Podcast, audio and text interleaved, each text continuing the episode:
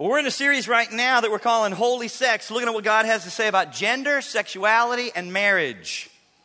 And I know this whole area of sexual purity is especially hard for those of you that are unmarried or single again or teenagers. My heart goes out to you. It really does. It doesn't go so far out to you that I'd say, ah, just can't be done today. Oh, well, things are so bad, never mind, you can't stay sexually pure. No. But my heart does go out to you. This is a really, really brutal day in trying to stay sexually pure. Because almost everything in our culture you're bombarded in a typical day relentlessly with messages that are in direct contradiction to God's word from billboards and news magazines and advertisements and, and conversations at work and conversations at the gym and foul things that DJs are saying in between already very sexually inappropriate songs. It's just relentless, relentless, relentless, relentless. So, how are you going to stay sexually pure in a sex saturated culture that's gone mad and would like you to live just like dogs in heat with no rules? What are you going to do? What are you going to do to keep your head clear and to keep fighting to please God with your body and your sexuality, which, by the way, are not your own to do whatever you want with? How are you going to do this? Well, I want to give you today what I think are some biblical strategies. Not everything there is to say. I could do five messages on this, but I've got one. Some of the biblical strategies that I hope will stir you maybe to look for some more, but I want to give you some biblical strategies for how you can keep fighting to stay sexually pure. Number one, hold your ground. Hold your ground and don't allow the world to depersonalize sex and take the face and the heart out of it. Don't. Don't go there. Don't let it happen. See, our culture today has turned sex into a faceless industry instead of the personal intimacy between a husband and wife in marriage. Big difference.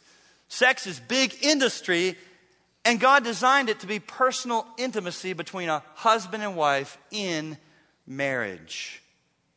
If you want, one of the best things you can do if you want to keep thinking like God thinks about sex, keep putting a face on sex. Keep the face on sex. Keep the heart and face on sex.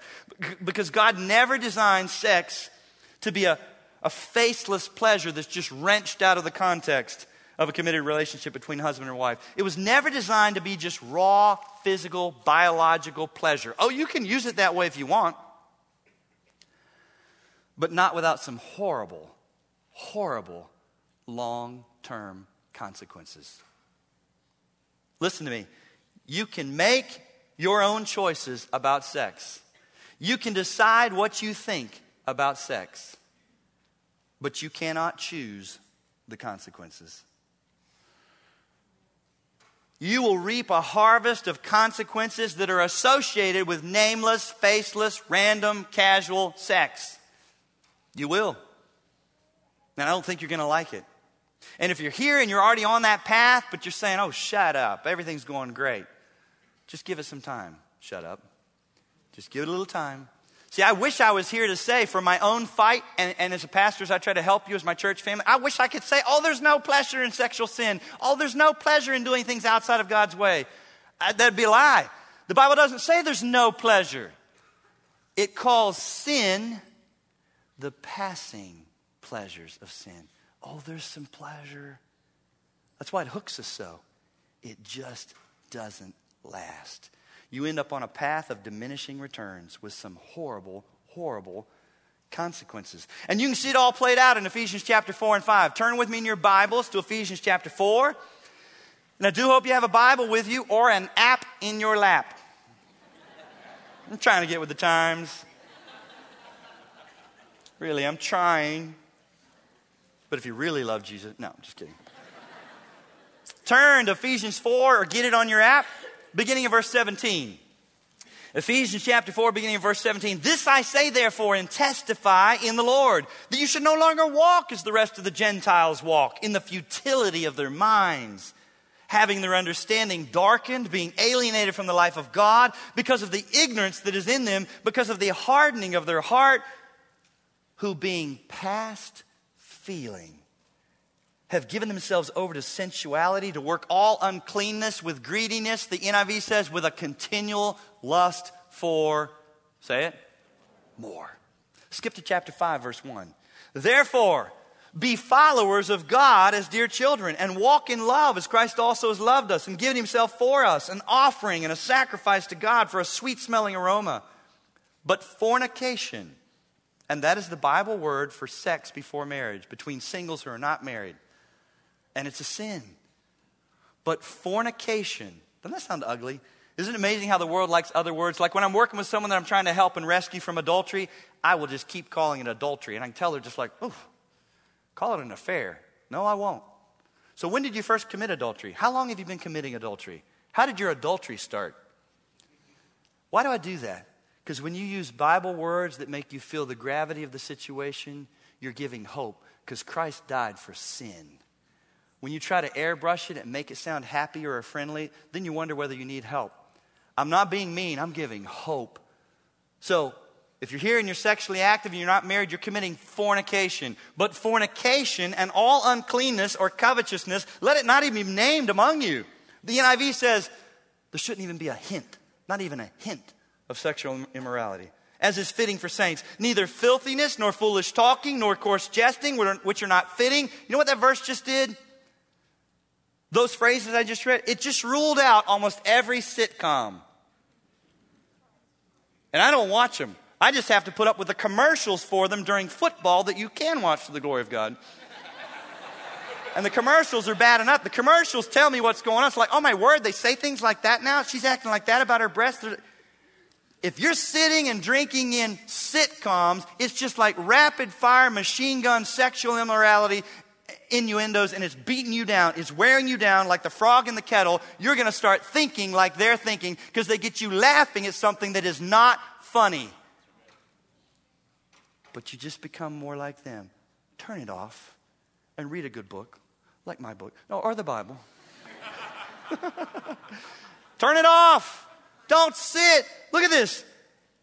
Neither filthiness, nor foolish talking, nor coarse jesting, which are not fitting, but rather giving of thanks. For this you know that no fornicator, unclean person, nor covetous man who's an idolater has any inheritance in the kingdom of Christ and God. Let no one deceive you with empty words. There's empty words coming out of People magazine, empty words in the newspaper editorials, empty words from Dr. So and so on campuses, empty words, empty words, empty words, empty words that would try to convince you and lead you to believe, oh, but you can live the way you want. You can make your own choices. The Bible's old and fuddy duddy and antiquated and can't relate to today. It's a lie empty words.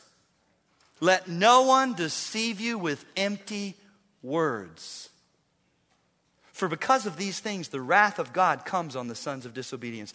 Therefore, do not be partakers with them.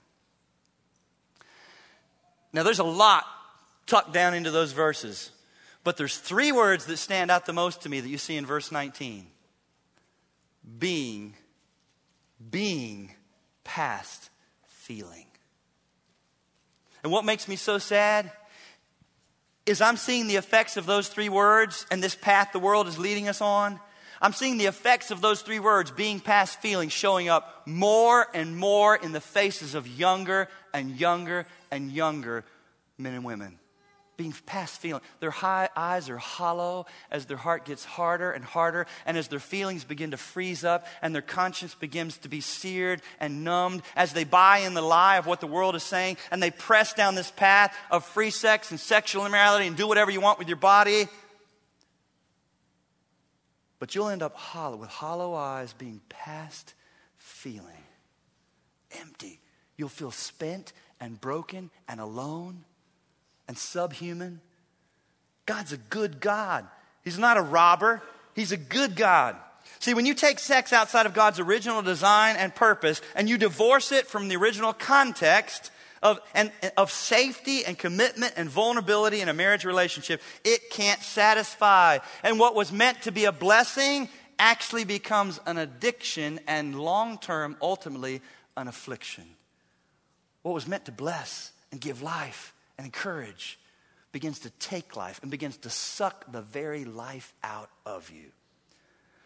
Because apart from the committed relationship of husband and wife, sex will suck the life out of you and leave you like one of those, like one of the hollow shells of a beetle on the side of a pine tree in Texas. You know what I'm talking about? Those big beetles. It's just the shell hanging there. It looks just like a beetle. Everything looks just right, except there's no life in it. The innards, the heart and soul have already been sucked out. Some of you, you're that beetle, just a hollow shell. And because of that, you're so fragile. Just like you could walk up to that pine tree and just flick that beetle and just crumble. That's how your life feels. You just crumble.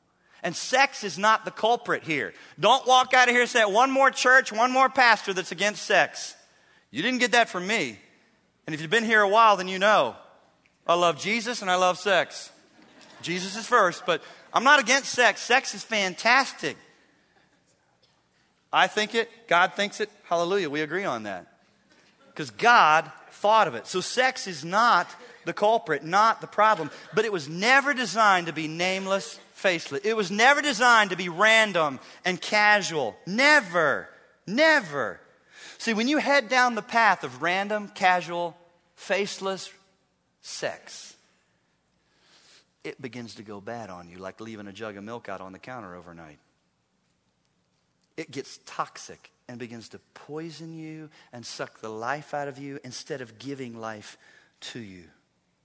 Leaving you depressed and anxious, hollow, feeling subhuman. Surprise, surprise. This week I was reading and doing some research, and some big research had been done by none other than some PhD young lady at University of Kentucky showing after all this research they did in surveys with 3,900 students on all these different campuses that those that are sexually active, just jumping around from bed to bed to bed, are the most anxious, fearful, depressed, and suicidal. Imagine that. But then she hastened and said, Now, we need to be careful. We, ha- we have no reason to believe that their feelings and what they're suffering are connected to their lifestyle. Oh, thank you. See, even when the world stumbles into truth, they just think, well, it can't mean that. It can't mean that. It can't mean, yeah, it does mean that God actually knows what he's talking about. Knows what he's talking about. Number two, so don't let the world push you into depersonalizing sex. Keep the face on it, keep the heart in it. Number two, strategy that you better get a hold of. Bring God back into the center of any discussion about sex. Listen to me. He's not like your grandmother. It will not embarrass him. He won't be like, oh, you said that word in front of me. Oh, I don't want to be here for this. How soon will this conversation end? God's never going to say, How soon will this conversation end? He's happy to be a part of that. In fact, he wishes he was a part of more conversations about sex. Bring God back into the center of any discussion about sex. I know it seems like a no brainer, but it needs to be restated because it's sad to me that whenever Whenever sex is talked about today, there's one voice that's almost always conspicuously absent. And it's the voice that actually carries the most wisdom and matters the most God. God. God. But as soon as I say that, I know what's up. Some of you might be thinking, oh, the one person I don't want interfering in my sex life is God. I challenge you on that. Challenge you on that. Do you know that God is the author of passion? The author and creator of sexual passion and pleasure, not Playboy, not Penthouse, not Hugh Hefner, not any of the so called sex sexperts that are out there. God is the author and creator of sexual passion and pleasure. See, God owns the secret recipe and the original ingredients for real satisfaction and sexual pleasure. Lean in close to me and I'll whisper it to you. Might want to write this down. It's called marriage, it's called commitment, it's called intimacy. And see, that flies in the face of our day today. I know that. That flies in the face of popular opinion today because we live in a day that thrives on the superficial. Our day thrives on the superficial. I'm happy to try to use social media to the glory of God, but I still have a big beef with social media. It is the king of superficial. News alert sex falls apart in the context of superficial. Sex doesn't do well in superficial. You can have 1,500 friends on Facebook that you really don't even know and they aren't real friends because you're all just competing on showing off how, how great your life is with the last party and postings and photos.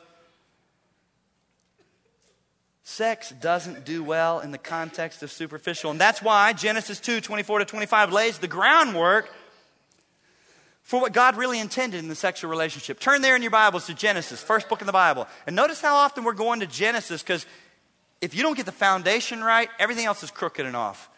Genesis 2 25 to 24 lays the foundation for what God actually intended in the sexual relationship. And it says, Genesis 2 24 25.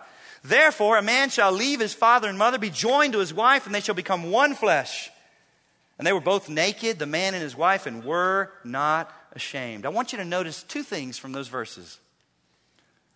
I want you to notice how marriage and sex are wrapped up together in that verse. Marriage and sex, to use computer and phone company lingo like what Cincinnati Bell does when it blitzes you with advertisements in the mailbox, marriage and sex are bundled together.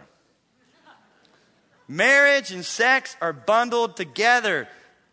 God gave us marriage and sex together. Together. They're bundled together. That's His plan. It's a package deal.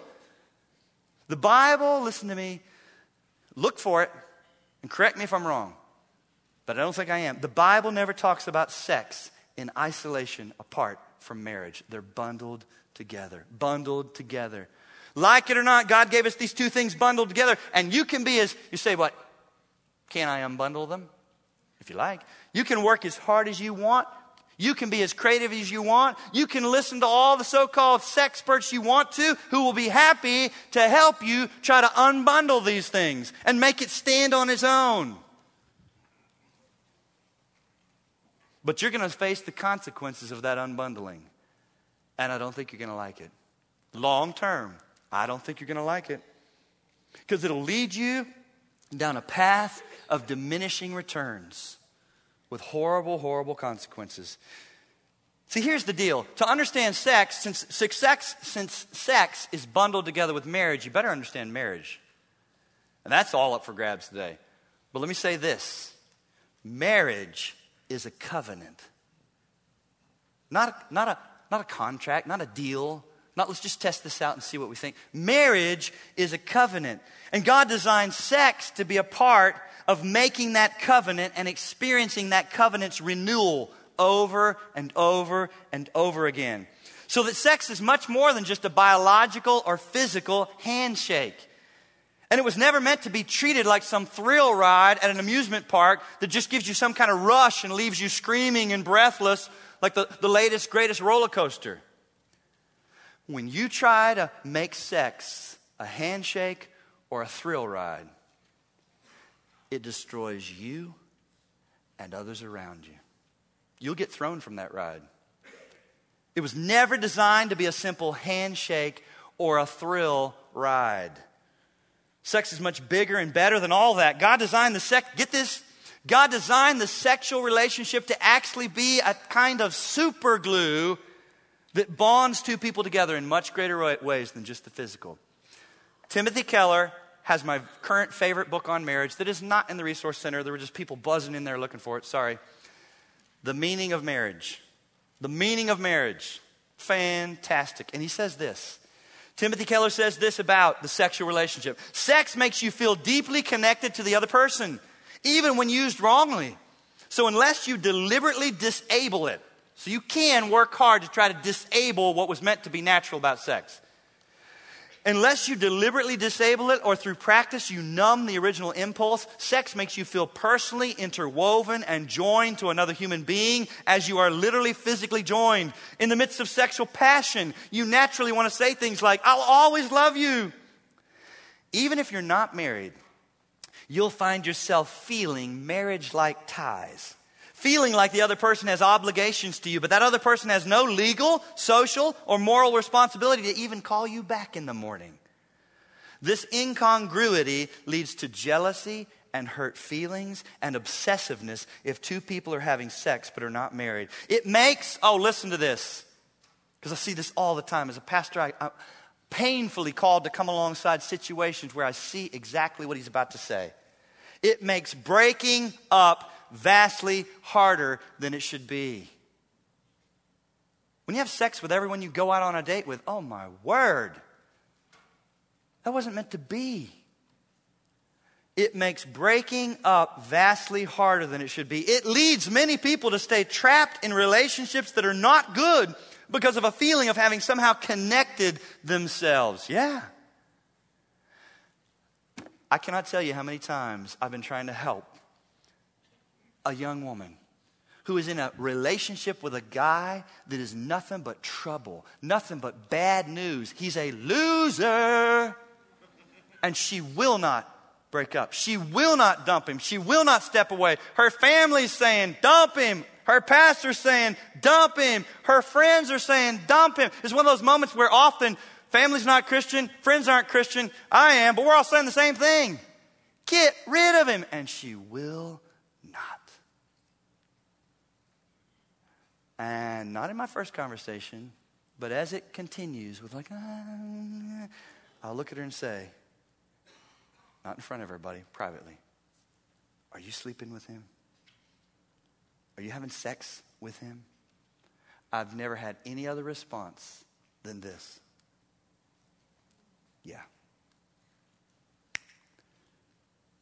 It's super glue that bonds you together and, and gives you this sense of we have a connection.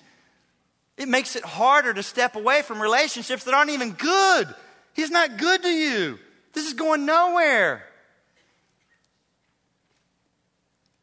Sex was meant to be the superglue that seals the covenant of a marriage relationship. It's more than a physical act, it represents something much bigger. That's why you want to save it for marriage. Save it for marriage. God's not some killjoy, He's not against sex, but He doesn't want you using superglue with someone that you're not married to. Save it and save yourself a lot of heartache and angst. I want you to hear something this morning if you don't get anything else. If you've already checked out on me, I've already ticked you off, check in for just 30 more seconds. Get this God, God, if you don't remember anything else, God is not concerned that you'll experience too much sex, that it'll be too good. He's never like, oh, I didn't mean for you to really get into it. No, no, no, just procreate, just basic. No. He's not experienced, he's not concerned that you'll experience too much sex and that it'll be too good. Because God is good. And God loves you more than anybody else on this earth. Loves you. He's good. I'll tell you what he's concerned about. He's concerned that you'll get too little and pay way too much for it. Like the guy, you know, like the guy in Central Park. I've been there a number of times because I have a friend that's a pastor in Queens. Like the guy in Central Park, New York City, selling fake watches. They've got a briefcase on the bench, and you walk by, they're like, Want to buy a watch? Or they've got a sport coat and they whip it open, there's watches hanging down both sides. It's the guy who buys the fake watch, the fake Rolex in Central Park, and then wonders why it doesn't live up to all he's heard about Rolex. Hey, you didn't get the real thing. You took a shortcut. You bought a cheap imitation. You didn't wait. You didn't save. And so you don't enjoy the pleasures of a first class piece of jewelry. God's not against sex. I'll tell you what He's against. He's against you experiencing some cheap imitation of His glorious original design and that you'll pay way too much for it and be left with far too little. And let me point out the difference between premarital sex and married sex, because there's a big difference. With premarital sex, so often the whole relationship is physical. The whole relationship is we're going to get together, watch a movie, do some Chinese, have sex. Watch a movie, do some Chinese, have sex. And it's just like it's just like this frenzy. The whole relationship is just sexual. So very often premarital sex is like gasoline on a fire. Passion is high, feelings are intense, and the drive to go further is fueled by a sense of the forbidden, the naughtiness. We shouldn't. Because, see, even if you're not a Christian, His law is in your heart. And that puts it in a very different category. Very different. Married sex is radically different. There's still passion and there's still intense feelings and emotions, But sex and marriage is different in that, in that, hey, first of all, of times you got kids. You got more responsibilities. You've got more pressures. You've got jobs. You've got things breaking. You've got respons. You're tired. And the whole relationship is more than sexual. It's not just movie, a Chinese, and sex. Movie, some Chinese food, and sex. Whole lot more going on than that. And so, married sex, in the context of husband and wife, is based primarily on the hot coals of sacrifice, devotion, and trust. Now, please don't hear what I'm not saying. Don't hear me saying, oh, well, married people just have ho hum vanilla sex. I will not embarrass you with the details, but no, we don't all. New. Okay? Don't hear me saying married people can't have great sex. They do. They do. But but let me hear I want you to hear this. It's got something better it doesn't always have to be a bonfire that you just threw two gallons of gasoline on. Because it's hard to keep that going. And that's why singles who are having sex often have to go from person to person to person. It's got to get kinkier and kinkier and kinkier to get that same thrill, that same high. Oh, listen to me. Married sex is like the hot coals that warm you and comfort you in the context of commitment and devotion and safety and trust and I don't have to worry about how flat my abs look. I don't have to worry about any of all that. I'm not trying to show off or prove anything. We're committed. And this is good for a lifetime. And it gets better and better and better. Whereas premarital sex, there's an expiration date on that. It's hard to keep that up. And the relationship just, when it's just based on that, and that's at the heart of it all, so unhealthy, so hurtful, so insecure. There's insecurities wrapped all around that. And see, here's the thing because Satan came to steal and destroy. Listen to me, especially you teenagers and singles. Satan wants you to whet your appetite and cut your teeth and get used to and set the standard. He wants you to run sexually on the sugar and caffeine and monster drink of raw lust, just throwing gasoline on the fires of raw lust. Because then what happens is you get married, and so often people can be disappointed. It's different. Oh, yeah, it's different. But it's better, is how it's different. It's better for a lifetime. Lifetime. Hold out for the best. Hold out for the best. Strategy number three, you need to embrace, come to terms with, and embrace. Not just submit to, not just hunker down, not just raw duty. You need to come to terms with and embrace God's plan for your sexuality. And I know this is going to sound old school, but God's plan for you singles and your sexuality is abstinence, period.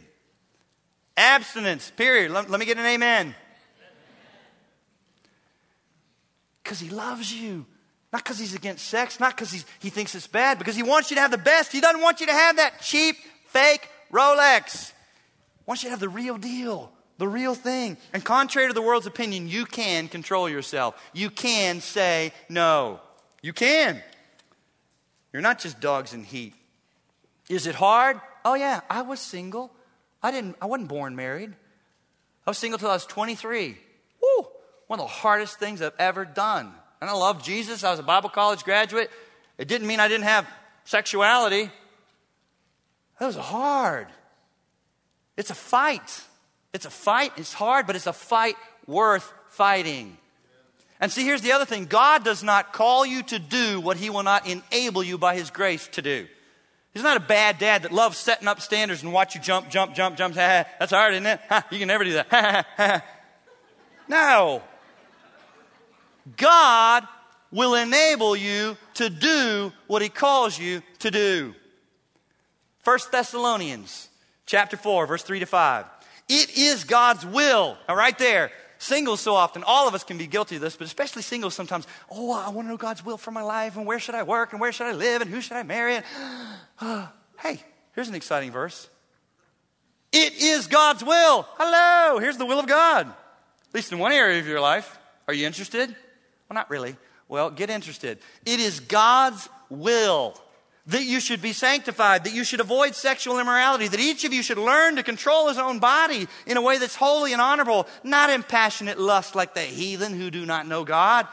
God calls you to control your own body and live for something bigger than yourself. That's why Ephesians 5:25 says, "Husbands, love your wives, just as Christ also loved the church and gave himself for it." You know what that is right there? I know it's a verse you've heard. But you know what that is right there, Ephesians 5:25? It's the definition of a real man. That's a real man.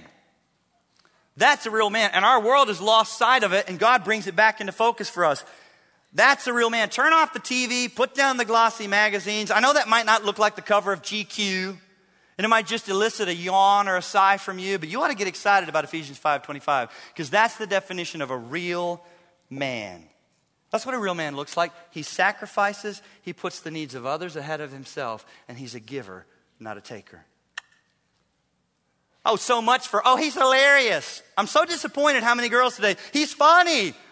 Funny won't get it after several years of marriage.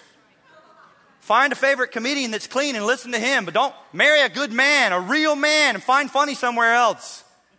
Oh, he's gorgeous. He won't stay gorgeous forever. Gravity will pull this all down especially those guys that are athletes. Oh, mark my words, those muscles turn to fat quickly. Oh, he's funny. He's gorgeous. Oh, he's got a guitar. He sings. Whatever. A real man sacrifices. A real man puts the needs of others ahead of himself. A real man is a giver rather than a taker. That's a real man, and we need more of them. We need more of them. And we need you ladies to hold out for it. I know they're rare, but trust God. He's a big God. Hold out for a real man. And young men, start being a real man. We got too many boys hooking up with women. We need some real men. Real men. And it has nothing to do with how tan and how funny and how cut his abs are and how any of that.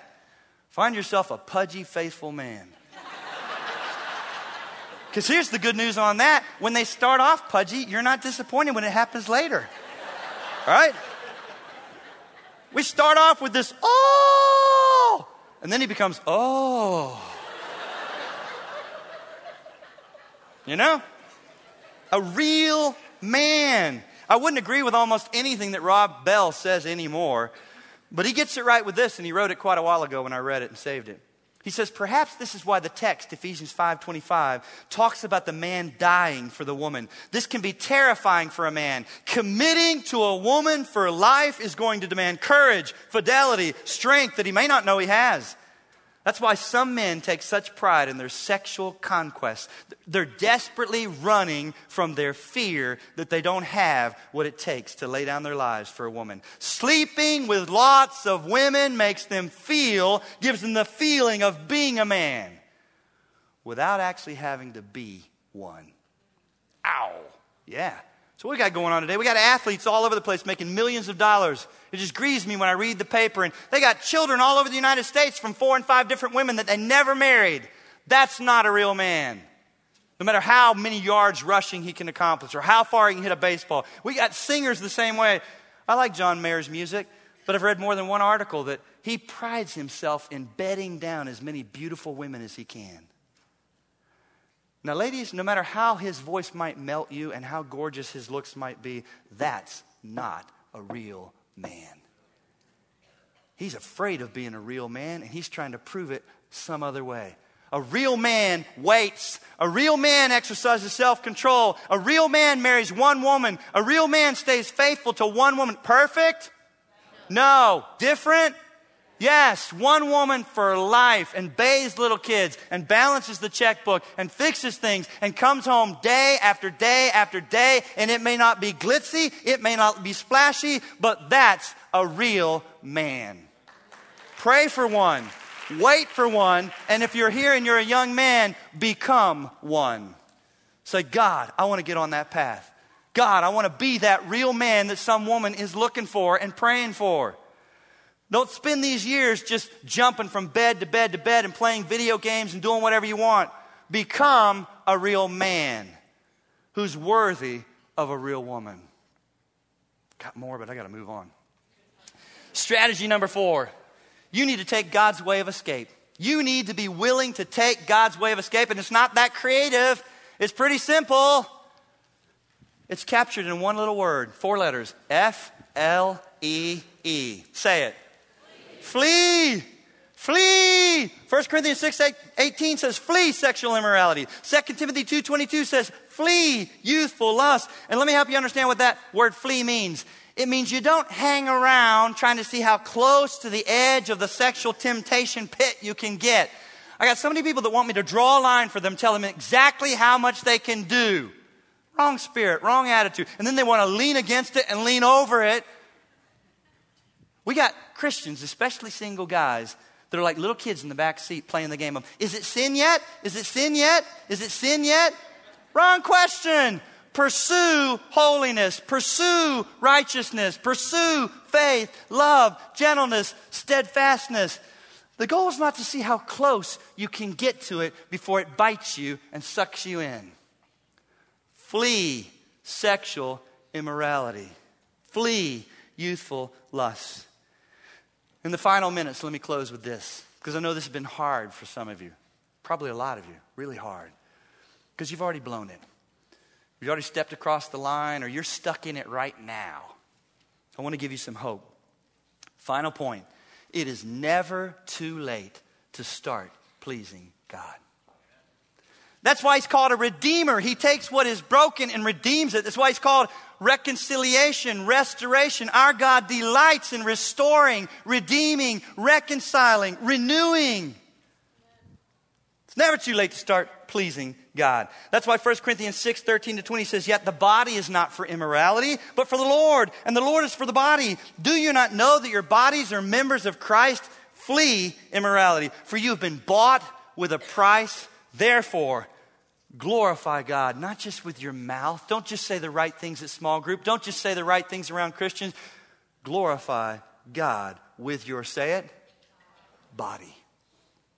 Your body's not your own. And it may be scarred, it may be broken, emotionally and sexually broken already, but don't listen to the enemy's lie that would say it's too late for you. You've gone too far. There's no hope for you. You're second class. No, no, no, no, no, no, no, no. You can't just give up and say, I've already blown it, so I'm just going to throw in the towel and not try anymore.